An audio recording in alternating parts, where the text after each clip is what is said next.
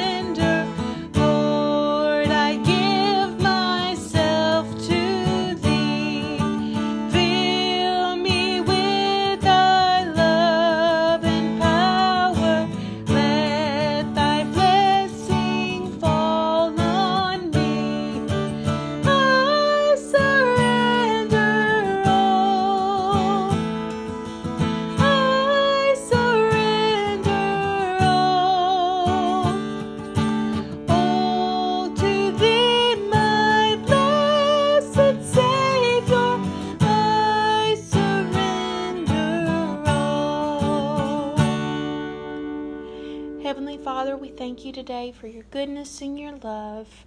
Help us to follow you, Lord, with our whole hearts and to trust you, Lord.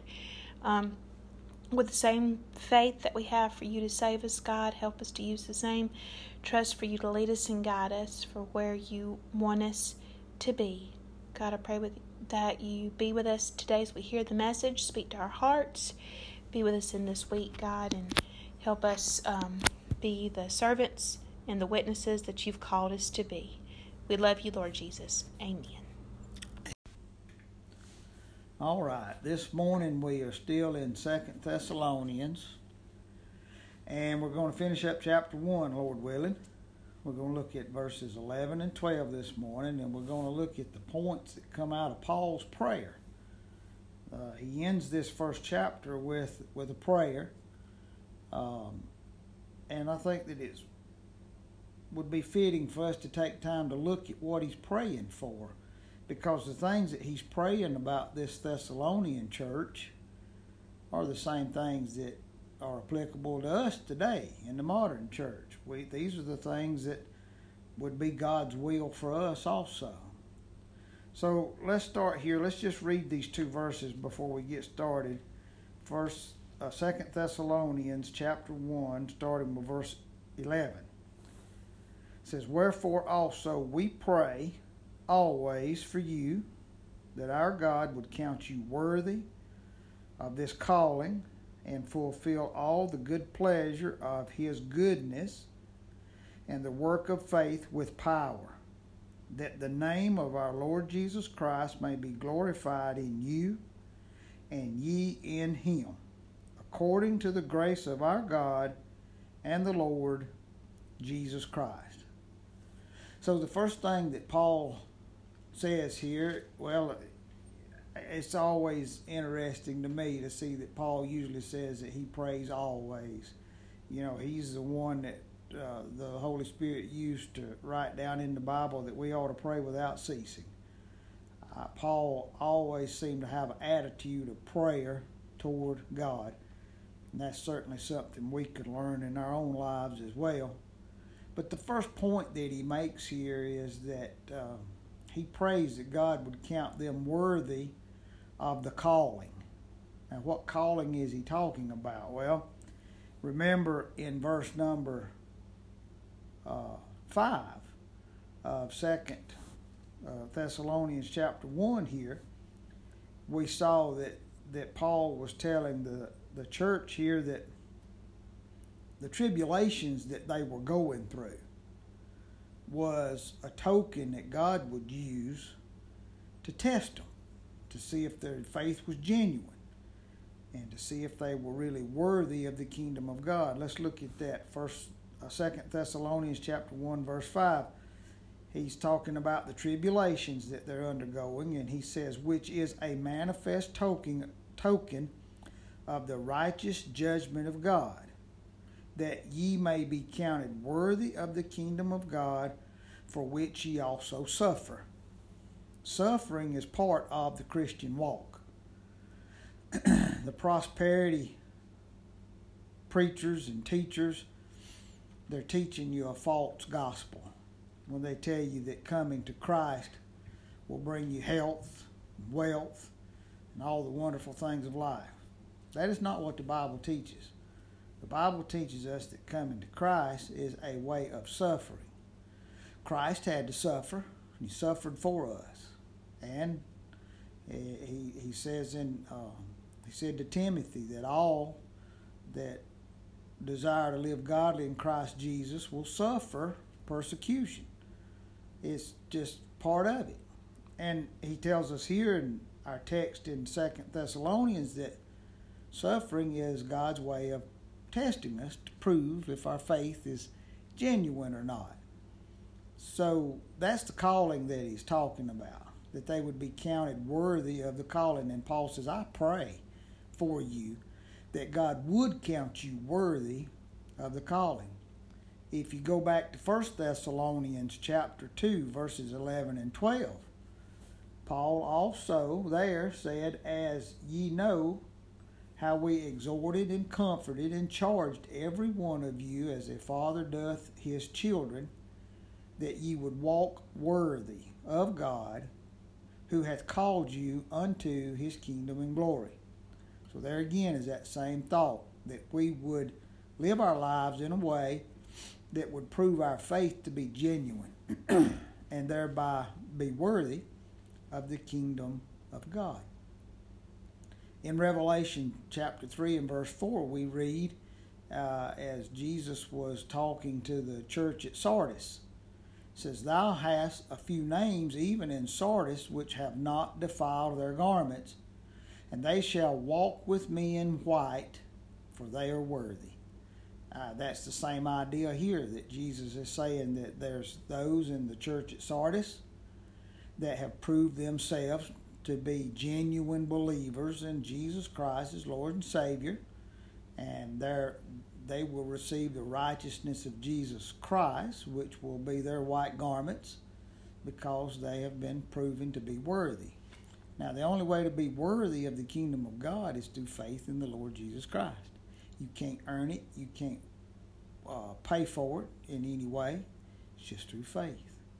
So that's the first thing that Paul prays for here. And the second thing we see that he says that they would fulfill all the good pleasure of God's goodness. Now,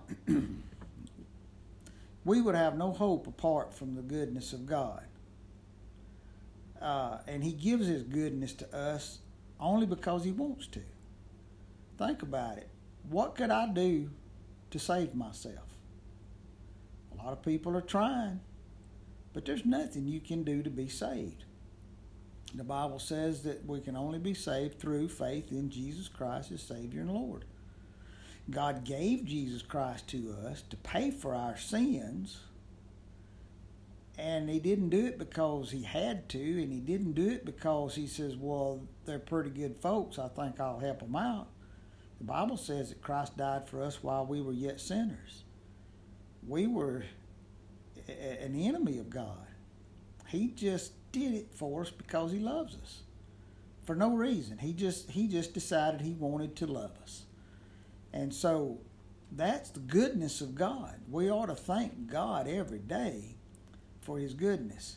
You know, I hear people and we've all probably said this phrase when something happens that's that's good, we say, thank goodness. And when I hear that, I'd want to say, no, don't thank goodness, thank God. But when I studied this, I thought, well, maybe that's where that phrase come from is if you thank goodness, you are thanking God because there is no source of goodness but from God. Remember, Jesus asked the guy, says, why do you call me good? Says there's only one that's good, and that's God. So if you thank goodness, you're thanking God uh, Ephesians 1, verses 5 and 6, the Bible says, having predestinated us unto the adoption of children by Jesus Christ to himself, according to the good pleasure of his will. See, there's that same phrase that we found in Second Thessalonians that God saved us because it was his good pleasure, just because he wanted to. And also in Ephesians 1, um, verse 6, he says, To the praise of the glory of his grace, wherein he hath accepted us in the beloved. We are part of God's family only because of his goodness and his good pleasure. Ephesians 1 9 says, Having made known unto us the mystery of his will according to his good pleasure, which he hath purposed in himself uh, Ephesians 5 9 says, For the fruit of the Spirit is in all goodness and righteousness and truth.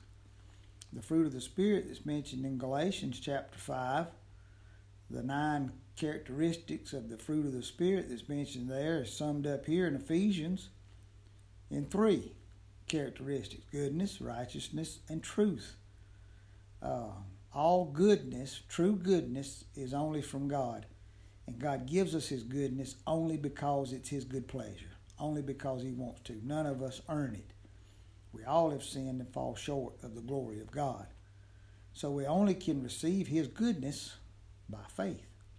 Now, notice also, Paul not only prays that they would be counted worthy of the calling, And not only does he pray that God would fulfill all the good pleasure of his goodness. Now think about that. He's saying that all the good things that God wants to give to us just because of his goodness, he's praying that all of that will come to pass. And we know with God, if he says it, it will come to pass. But he also prays for the work of faith. Let's look at that verse once again. He says in verse 11, Wherefore also we pray always for you, that our God would count you worthy of this calling and fulfill all the good pleasure of his goodness and the work of faith. Now, we've talked about the work of faith when we went through First Thessalonians. Remember that it seemed to be all throughout the book that Paul talked about the work of faith, the labor of love, and patience of hope. Well, here again he mentions the work of faith. What does that mean, work of faith? Well, we can only be saved by faith. So the faith we have in the Lord Jesus Christ does a work in our life. Once we're saved, that faith is proven to be genuine by the works that follow our faith. Now, think about it works without faith have no eternal value. Uh, there's people that's trying to work their way into heaven. There's people that's trying to work their their way into God's favor and receive salvation through their works. You could be the best person in the world, you could be a, a, a nice person, a loving person, a giving person. You could do all these wonderful things, and if you do it without faith in the Lord Jesus Christ, you're going to die and go to hell. It has nothing to do with that. Because no matter how good you are, there's still something in your life that you're going to fall short of God's glory. You can't compare yourself to other people and then decide, well, I'm better than so and so over here, so I ought to get into heaven. And God doesn't grade on a curve. He doesn't look and say, well, you were better than 90% of the people on earth, I'll let you in. No, God compares him, uh, our, he, he compares us to himself. Look at the Ten Commandments. All have sinned and come short of the glory of God. Jesus said, if you even hate your brother, you're guilty of murder in your heart. He said, if you look at a woman and lust after her, you're guilty of adultery in your heart. None of us are, are free from sin. So all your works without faith will have no eternal value. Galatians 2:16 says knowing that a man is not justified by the works of the law but by the faith of Jesus Christ. Even we have believed in Jesus Christ, that we might be justified by the faith of Christ, and not by the works of the law, for by the works of the law shall no flesh be justified. Well, not only is works without faith of no eternal value, but faith without works has no eternal value. Uh, you can say that you believe in the Lord Jesus Christ, uh, but just saying it doesn't make it so. Here again, the point of Second Thessalonians is saying that look, the tribulations that you go through prove whether or not you truly mean what you say and you truly believe what you say. In James chapter 2, verses 14 through 20, we read, What doth it profit, my brethren, though a man say he have faith and have not works? Can faith save him? If a brother or sister be naked and destitute of daily food, and one of you say unto them, Depart in peace, be ye warm and filled, notwithstanding ye give them not those things which they are need which are needful to the body, what doth it profit? Even so, faith, if it hath not works, is dead being alone. Yea, a man may say, Thou hast faith, and I have works, Show me thy faith without thy works, and I will show thee my faith by my works. Thou believest that there is one God, thou doest well. The devils also believe and tremble. But wilt thou know, O vain man, that faith without works is dead? There's people today that want to teach you that you can say, I have faith in Jesus Christ as Lord and Savior, and continue to live a sinful lifestyle, and you don't have to worry about being saved, that when you die, you're going to heaven. Well, let me just say this. If you're truly saved, you don't want to sin. That's not the desire of your heart. If you can sin and willfully sin and continually sin and not feel any kind of conviction that it's wrong, you can't be saved. No matter what you say about the Lord Jesus Christ. He says here that even the devils know that Jesus is God and they tremble. but they're not saved because they're not confessing Him as Lord. They're not obeying Him. They're not serving Him. Now, if you say that Jesus Christ is Lord and you truly mean that and you confess Him as, as Lord, then you're going to have a desire to want to obey Him and do what His Word says. Will you sin from time to time? Yes, you will. Because you still have a connection to that old sinful flesh that, that dwells in your, your body. But if you do sin, you won't you won't do it and, and, and not be convicted that it's wrong. You won't do it and, and not feel bad about it.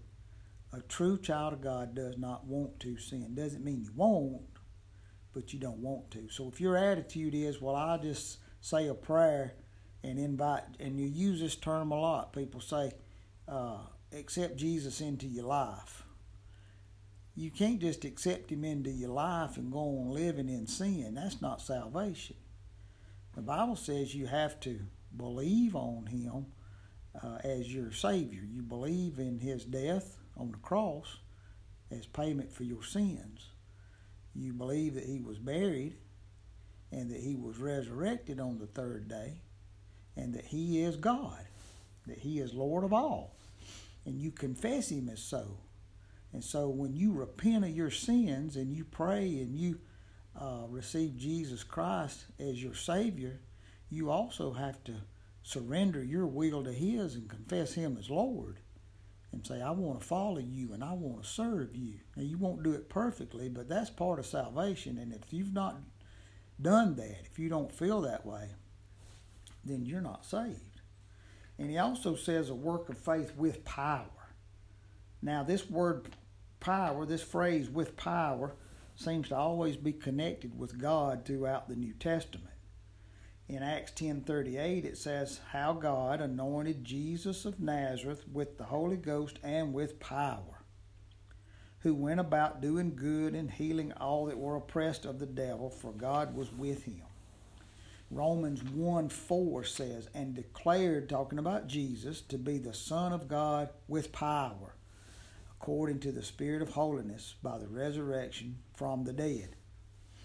Now, the phrase here that he's using with power is still a connection with the power of God. He says the work of faith with power. You and I can only do faith, uh, works that prove out our faith by the power of God. We can't do it on our own. Like I said, works without faith they have no eternal value.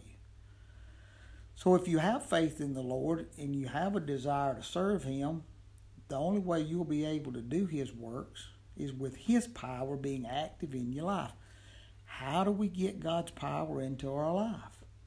There's two things the Bible teaches us about God's power working in our lives. God's power is given to us, is given to us through the Holy Spirit and the Word of God uh, Second Thessalonians chapter 2 verse 13 says, But we are bound to give thanks always to God for you, brethren, beloved of the Lord, because God hath from the beginning chosen you to salvation through sanctification of the Spirit and belief of the truth.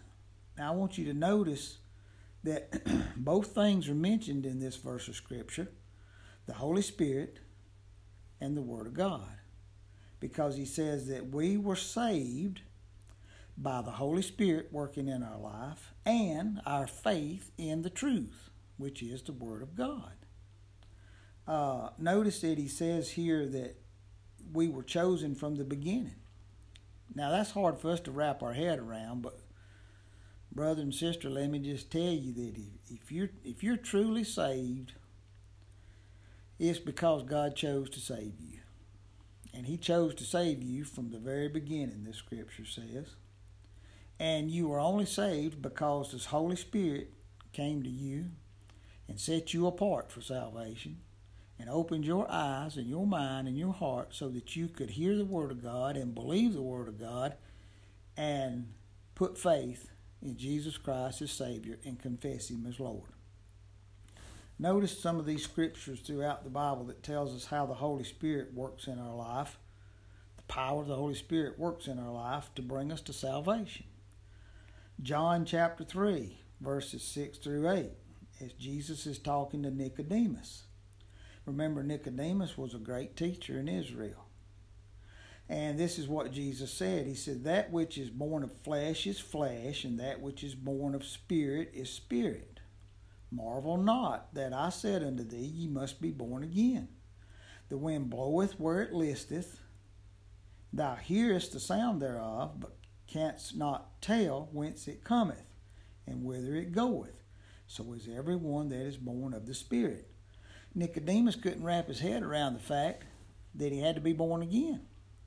And, and Jesus is telling him that being born of the Spirit is a work of the Spirit and that it's something that we really can't understand. It's like the wind blowing. You can hear it and see the effects of it, but you don't really understand where it's coming from and where it's going.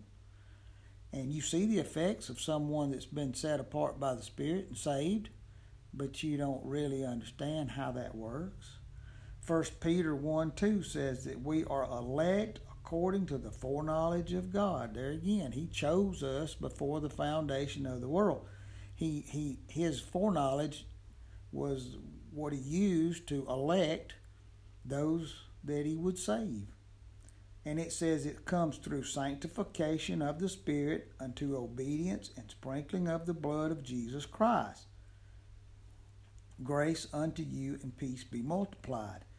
Now, notice the three things that Peter says here. First of all, we're set apart by the Holy Spirit for salvation he starts to work in our hearts and minds and open our hearts and minds so that we can hear and believe the word of truth. Because then he says the next thing is unto obedience. So the Spirit works in our hearts and minds. Then we hear the Word of God. We can believe the Word of God. And he says the sprinkling of the blood of Jesus Christ. That's how we know that we're saved by the blood of Christ because the Word of God tells us so, and the Spirit of God helps us to understand and believe that. Uh, notice how the power of the word works in our life for salvation. Ephesians 1:13 says, "In whom ye also trusted, after ye heard the word of truth, the gospel of your salvation, in whom also after that ye believed, ye were sealed with the Holy Spirit of promise." Uh, Ephesians 1:13 here tells us that we we are saved by hearing the word of truth the gospel of our salvation and then believing it. And we've already seen that without the Holy Spirit, we wouldn't even really hear it and understand it and be able to believe it. Then this passage of Scripture also tells us that the Holy Spirit does another wonderful work in our life that after we are saved, after we believe, that He seals us. The Holy Spirit seals us. When the Spirit comes to you, opens your heart and mind so that you can hear and understand and believe the Word. Then you hear the Word, you believe the Word, and you are saved. The Holy Spirit comes into your spirit, gives your dead spirit life, and He seals you with the Spirit of promise. Now, a seal, you know, if you ever have done any canning, you know, you, you can can vegetables and you put a lid on it and you seal it so that no air can get to it so that it won't spoil. Well, if you if the seal didn't take well and air gets in there, whatever's in that can will eventually spoil. Well, the seal of God's perfect. It never misses its mark and it always seals us for all eternity. And uh, when we're saved and the Spirit comes into us and gives us new life, that's forever. Never taken away. You can't be saved today and lost tomorrow. Once you're saved, you're saved forever. And that's the Spirit of promise. God doesn't make a promise and go back on it. The Bible says the gifts and the calling of God are irrevocable. So once you're saved, you're saved forever. And not only does the Spirit of God and the Word of God give us power for salvation, but it gives us power for service. Uh, how does the Holy Spirit give us power for service? Well, in Acts 1 8, he says, But ye shall receive power after the Holy Ghost is come upon you, and ye shall be witnesses unto me, both in Jerusalem and in all Judea and in Samaria and unto the uttermost part of the earth. Without the Holy Spirit, we wouldn't be able to have the power of God working in our lives to be able to do the work of God for service. Galatians 5:16 says this I say then walk in the spirit and ye shall not fulfill the lust of the flesh. The only way we can live in obedience to God and in obedience to His Word is by the power of the Holy Spirit in our life. We have to yield to Him and do what He tells us to do and allow Him to be active in our lives so that we do not live in sin. Romans 8 4 says that the righteousness of the law might be fulfilled in us who walk not after the flesh but after the Spirit. You know, it, you, you can walk after the flesh just by ignoring God in your life, not reading the Bible, and uh, just living for whatever the, the desires of your flesh are.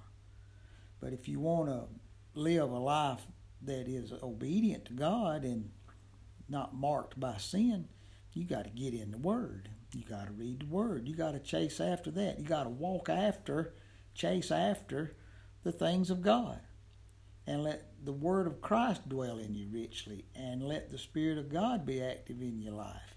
And pay attention to the fruit of the Spirit and be sure that instead of giving in to the things that are obvious fruits of the flesh, you give in to the things that are obvious fruits of the Spirit.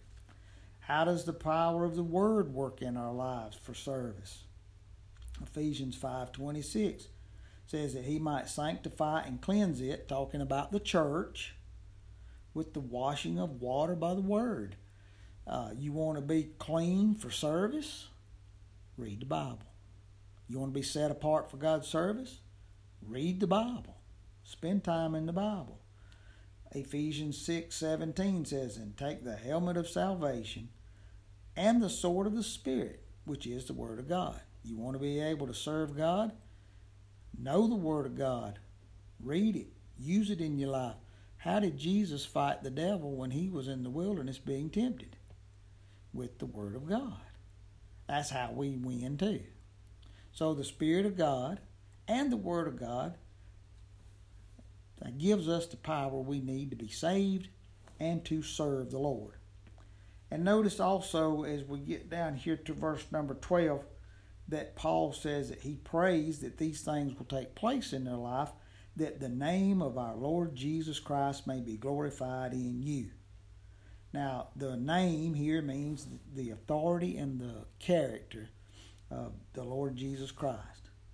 That is what you and I ought to exhibit in our life every day is things that bring glory to the authority and the character of the Lord Jesus Christ. Uh, our eternal purpose is to bring glory to the authority and character of our Lord Jesus Christ. So we need to practice that every day. Ephesians 1:18 says, "The eyes of your understanding being enlightened, that ye may know what is the hope of his calling and what the riches of the glory of his inheritance in the saints." In other words, what he's saying here is that one day Jesus Christ will inherit the saints of God for His glory. You and I one day will be made completely perfect, presented to the Lord Jesus Christ, and we will be His inheritance. And He will get glory through us. Not because we're something great on our own merit, but because of what He's done in us. Think about it. What better way for God to get glory throughout all eternity than to be able to see a group of people that He called, that He saved, that He sanctified, that He glorified, and it was only because He wanted to do it, only because He loved us, not because there was anything good in us at all. He give it all to us. It's all because of His goodness and the good pleasure of His will that He did it. And we will be His glory for all eternity. He will He will see what He's done. People, the all creation will see what He's done in us, and and He they He will receive glory from all creation and from us because of what He's done for us. That's our eternal purpose. And He says that the name of our Lord Jesus Christ uh, may be glorified in you and ye in him. We also will, any glory that you and I will ever have will be because of his glory. Our glory is forever lost in God and his love for us. Um, and it's all because of his grace. He says, according to the grace of our God and the Lord Jesus Christ. There again, it's because God just said, I want to do this for you. He didn't have to, he just did it because he wanted to. Ephesians 2 8 and 9 says, For by grace are ye saved through faith, and that not of yourselves, it is the gift of God, not of works, lest any man should boast. You and I have nothing to boast about except God and His love for us. We have no glory in and of ourselves. The only glory we have is in Christ because of what He's done for us. So throughout all of all eternity, God will receive glory from us and because of us. And, and, and any glory that might want to be put upon us will be given right back to God because our glory is only our glory because of God's glory. I will only be glorified and live forever in eternity because of Jesus Christ. It's not because of anything I've done. I can't boast about one thing except Jesus Christ and what he's done for me. Revelation 5 9 gives us a picture in heaven that says, And they sung a new song. And, and we'll be there. This, this is us too. This is the church. Thou art worthy to take the book and to open the seals thereof. For thou wast slain and hast redeemed us to God by thy blood out of every kindred and tongue and people and nation. You see, the only thing we can glory in is what God has done for us. So Paul's prayer for the church at Thessalonica is very applicable to the modern church today. And this should be our prayer also that we would live worthy to the call of God in our lives and fulfill His will for His glory. Amen. Let's pray. Father, thank you for the Word of God multiplied in our minds and hearts. Thank you for the Spirit of God that helps us to uh, be able to hear and understand and believe what you tell us in your Word. That there's only salvation through faith in Jesus Christ as our Savior and our Lord. Father, help us to be counted worthy of the calling that you've put upon our lives. And help those, Lord, right now that may have never put their faith in Jesus Christ to be able to hear and understand and believe on Christ as their Savior and Lord right now for the first time and for forever. In Jesus' name I pray. Amen.